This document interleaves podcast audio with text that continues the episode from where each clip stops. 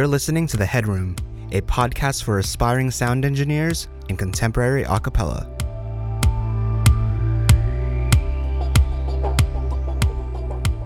Hey everyone, welcome back to the Headroom Podcast. My name's Kyle. And my name's Ricky. Today we have one of our Headroom bits where we're going to talk about a very relevant topic uh, surrounding virtual choirs and doing projects remotely from home.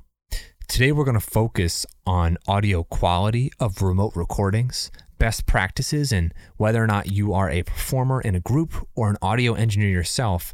Basically, how you can best approach projects to get them to sound as good as you can and as close to a studio project as possible. Now, what do we mean when we say virtual choirs and virtual a cappella videos? Basically, due to CDC guidelines and COVID, groups are no longer able to sing together in person uh, due to safety reasons. So, as an alternative, groups are recording themselves remotely in their own homes and compiling the audio and video together to create content for their groups. So, we've been seeing a trend of groups putting out these videos, and a lot of these competitions are now hosting virtual events where they are encouraging groups to produce their own music videos and really pushing them to make their own content from scratch. So I think this year is going to be really interesting because as we've seen, there's a lot that goes into a virtual project.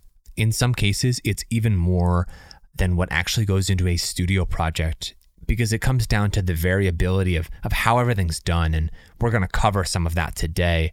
Um, I'm sure all of you have actually gone on social media, scrolled through Facebook, Instagram, whatever it is, and seen some form of a box video um, where people's heads are floating left and right around the screen, um, and people are singing. And maybe in some cases it sounds like they're in a big church, or some it sounds like they're actually in their bedroom where they're they're being filmed. Um, but today we're going to talk about um, really a lot of the the differences in what makes that sound so good, and uh, really why it's different.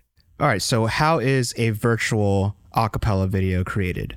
Well, first it starts with the arrangement. It, you know, once the music director or the arranger uh, puts something together, they blast it out to the rest of the group. In addition to that, they send out the MIDI files. So the MIDI file acts as a guide for not only how to sing the parts, but also uh, also sets the tempo for the singers when they go into the uh, the recording phase.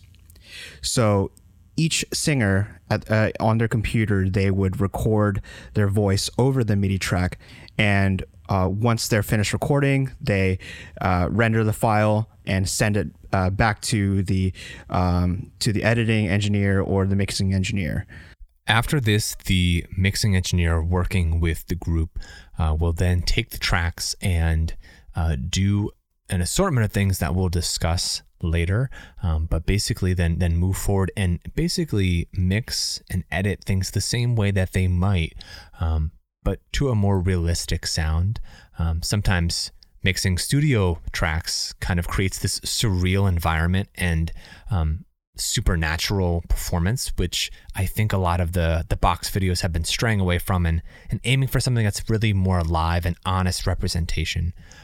But the biggest thing that all of these projects stem down to, the difference between the two, um, are really the the microphone, the space the singer records in, you know, the performance, having the engineer present, and then like having context and being able to hear other singers. So these are kind of like the biggest parts of all the audio that actually go into making a difference. So the reason the space matters is because it affects how your uh, your voice resonates within the room.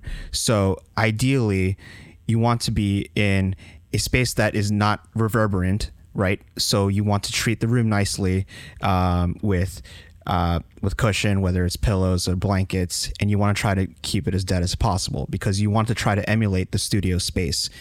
When you're recording in a, a noisy, reverberant room, um, that will actually poke through the mix and affect your audio. It, and it makes it difficult for the edit, uh, editing and mixing engineer to uh, make the um, you know the proper tweaks to uh, you know make make you sound like studio quality because you know as engineers our goal is to bring it as close as we can to studio quality but only so much can be done if the source material is um, you know is not ideal so the next area of big difference i mentioned the the microphone is probably one of the bigger things that makes a difference. A lot of people are recording primarily on smartphone microphones and all of these microphones for the most part are what are called omnidirectional. And what this means is that the microphone is really designed to pick up any noises and any sounds that are in its general vicinity and with this you know if the microphone is in the opposite end of the room and I'm making noise, it's designed to to listen and pick that up. And with the studio microphones, the large diaphragm condenser microphones or dynamic microphones that we'd like to use, those have a, a more of a, um, a focused ear, for lack of a better term, which basically allows the microphone to point in one direction and say, hey, only listen to sound coming from this one spot. And because of that, they have what's called a better rejection. Um, they're able to block out other noises and just focus on on one source or uh, an area where one source is coming from. So that's why tracks can be really noisy and have all that that hum and hiss and and fuzz going on. So, with that in mind, we talked about the space and the microphone. So those two things affect the performance of the singers. So imagine you have a singer, especially a soloist, who has who has a part where they're belting really loud. They're you know they're required to be a powerhouse. Now, when you don't have the ideal space or microphone, that can be problematic uh, in the sense that well you're belting and the um, because this the space isn't treated, there's going to be a lot of uh, reflection from the walls, right? So all the reverb is going to bounce back into the mic, and uh, you know, and uh, sort of dilute the quality of the audio. Another issue that could happen is is the the input, right? The input settings for the microphone. It might not be able to handle such intense volume from the singer's voice. When things like that become a factor, it can affect how the singer might want to perform. So if they want to have clean audio and their microphone might not be able to handle it, then sometimes they might be forced to hold back their performance, and it it does show. Um, it, it, and I, I've seen that happen in a lot of the uh, virtual sessions that I've had to edit and mix. Also, Kyle will uh, go into this in, in, the next portion, but you know the the lack of the presence of engineer to coach the the performer uh, that is also another factor uh, as to why you you may notice a um, a, a dip in the performance quality on the virtual videos as opposed to studio. Yeah. So going back to the performance part, like Ricky was saying, a lot of performers don't realize, especially ones that sing in a bigger group, how much they might lean on other people in the group to actually sing their part correctly. And so singing along to a MIDI as as Ricky mentioned earlier instead of singing alongside of other people is really difficult. Um, and so, like using the solo and the bass and someone doing percussion and, and other parts as context is huge.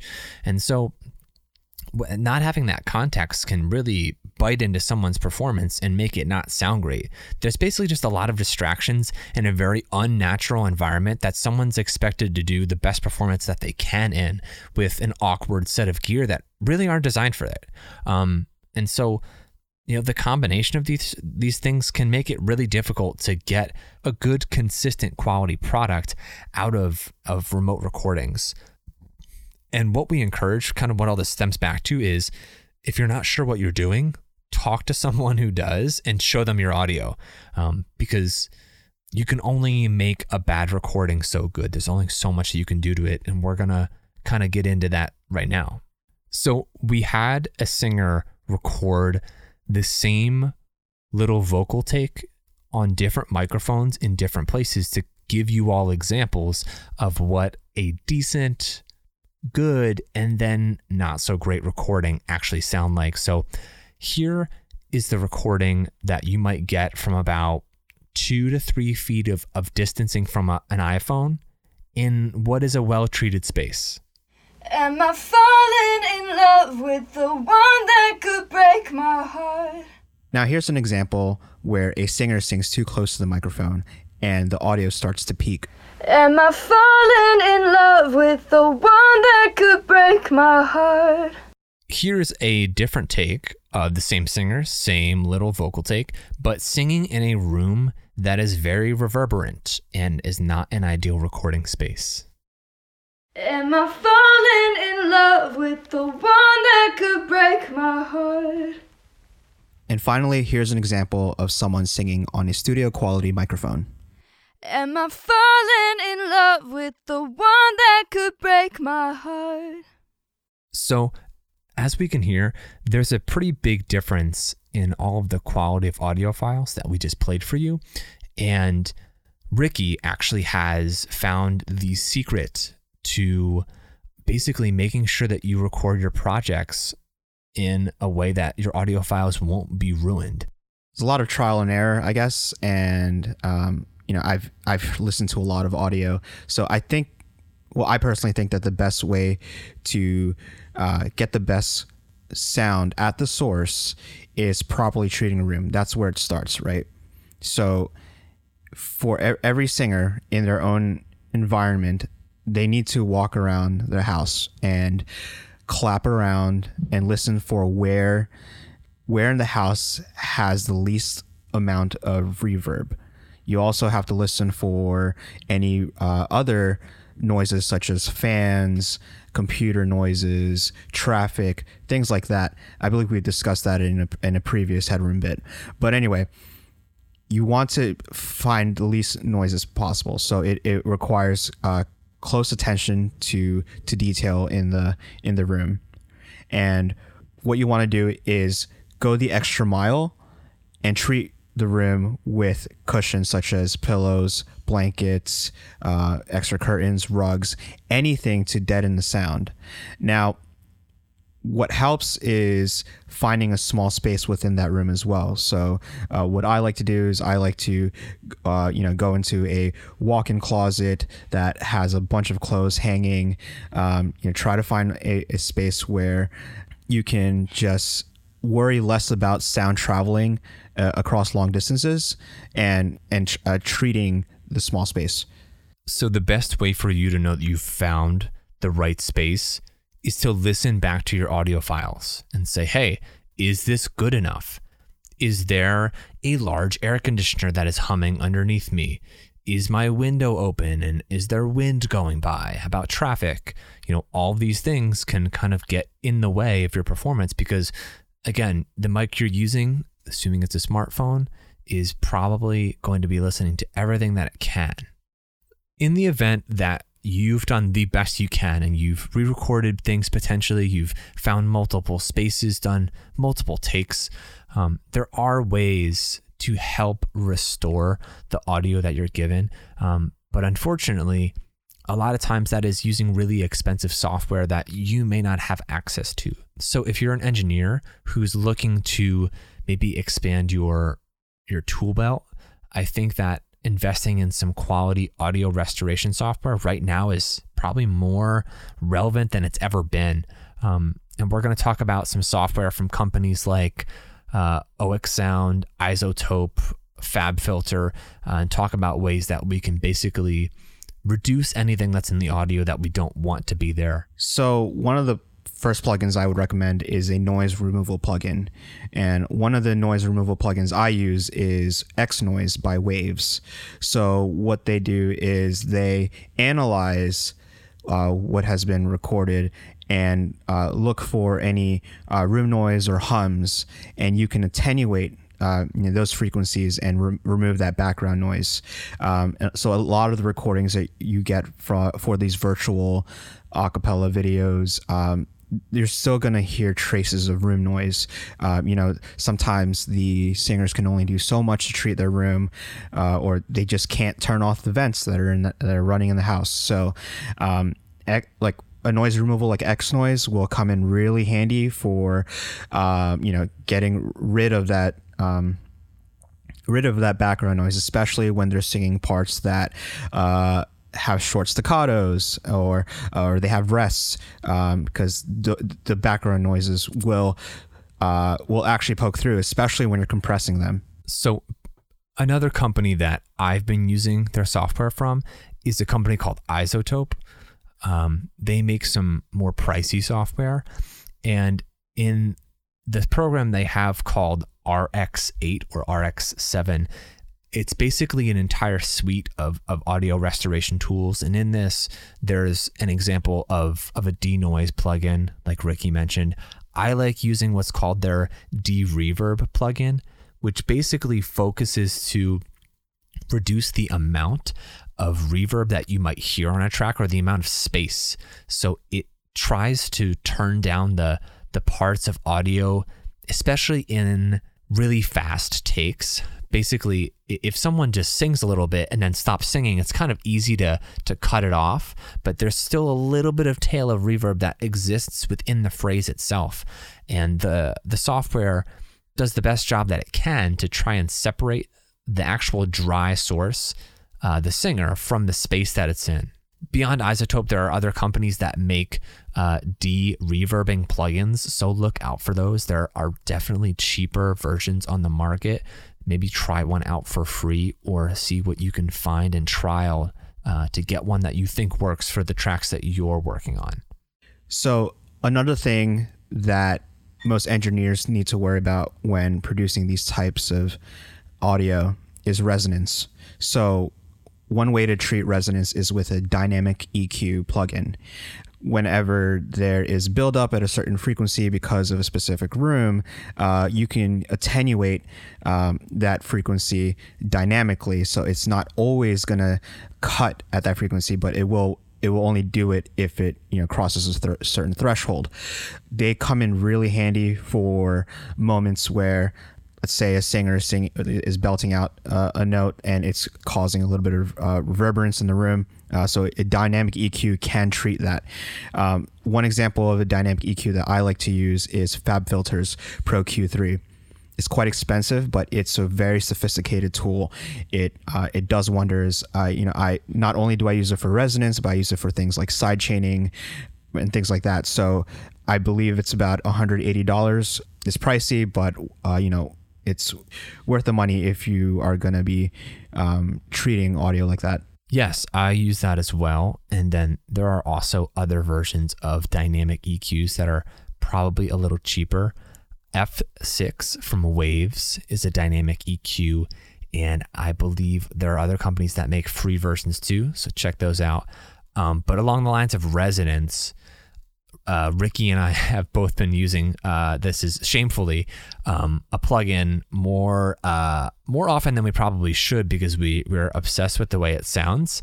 Uh, it is a company called I think it's pronounced OEK Sound O E K Sound, and they they make a plugin called Soothe, and this plugin is very unique. Um, and it's unique in that really no no other software has really kind of achieved um, the same performance that this does. And and what this does is it basically works as a an intelligent dynamic EQ.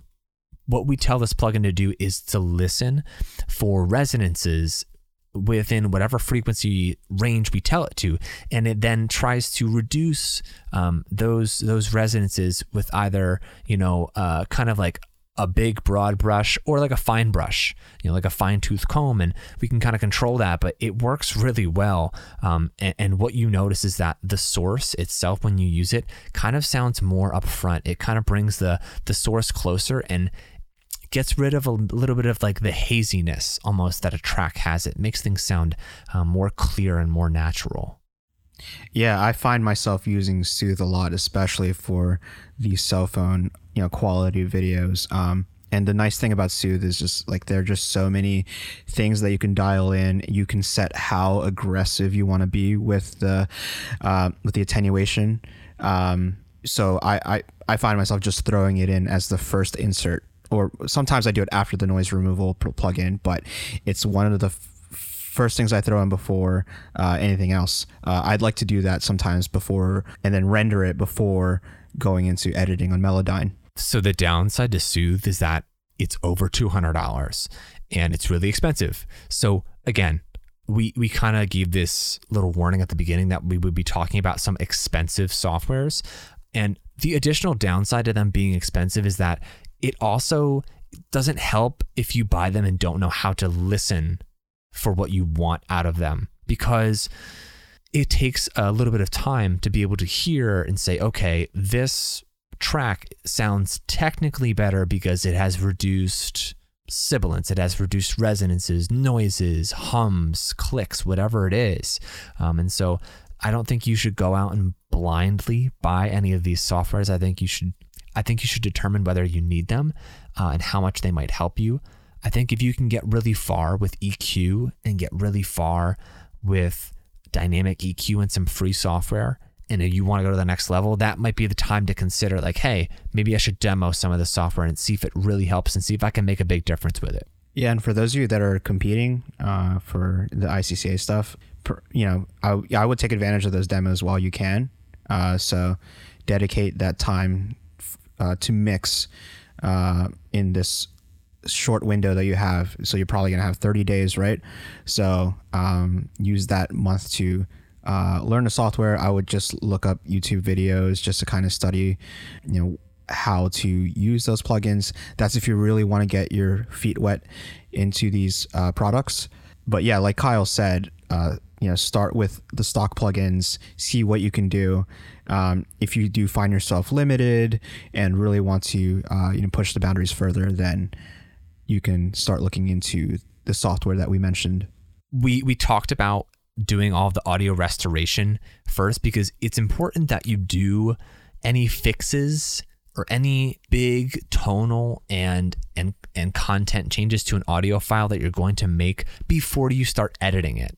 And when we say that, we mean really putting it through Melodyne, putting it through pitch and time correction, because what'll happen is Melodyne might take a recording that's not that has not been repaired, you know, one that has a low hum and one that has wind in the background, all the things we mentioned. And then when you want to kind of snap the pitch down and tell it to pitch it to C, it's pitching everything in that audio to a specific note. And so it might sound a little weird because it's trying to pitch you, your voice, and also all the noises within the audio file to the same pitch. And it might not sound the way that you want it to. So, a lot of times, making the quick fixes to basically make the, the recording sound as dry and as as clear as it can can make a, a big difference before um, expecting Melodyne to just listen to you.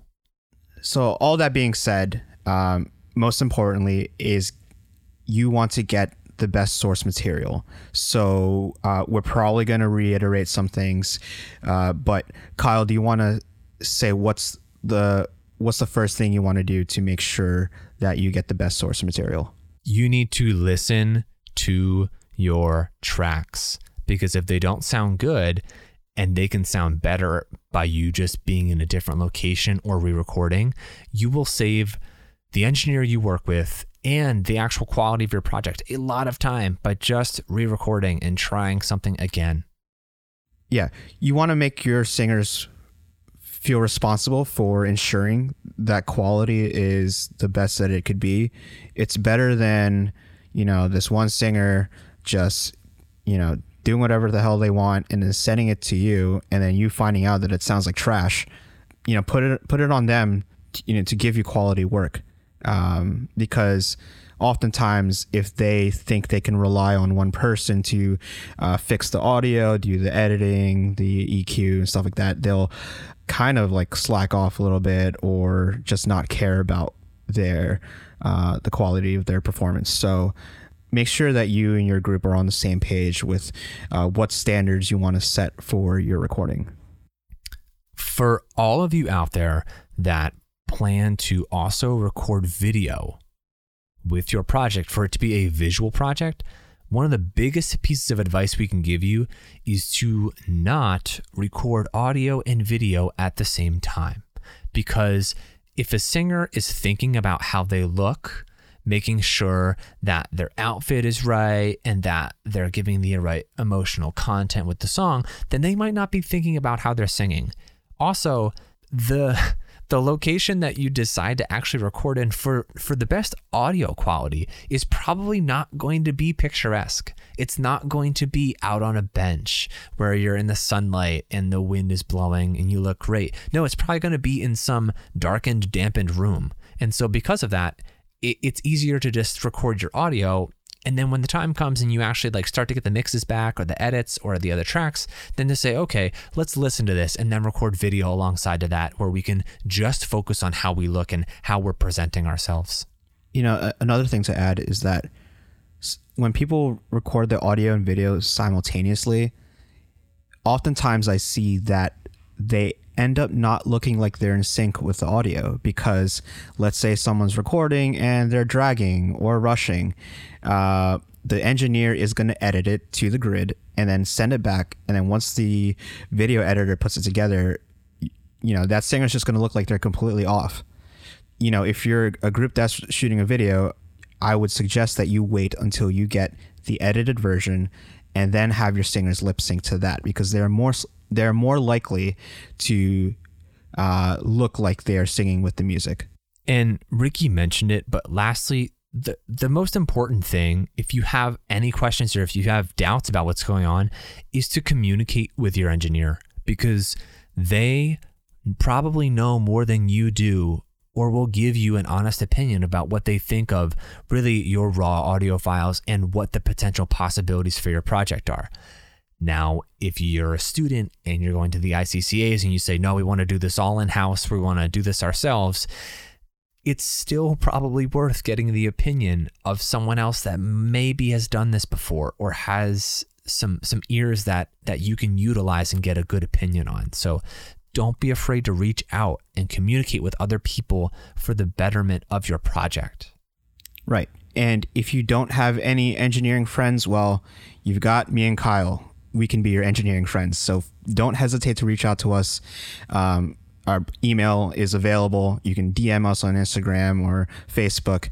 Uh, you know, we we want to help you put out the best work possible. Uh, we want you to be proud of your work. So, um, yeah, just uh, hit us up. Well, that's about all we have for today with this uh, episode about virtual uh, acapella projects. Uh, again, don't hesitate to reach out to us and stay tuned for more episodes like this. Peace.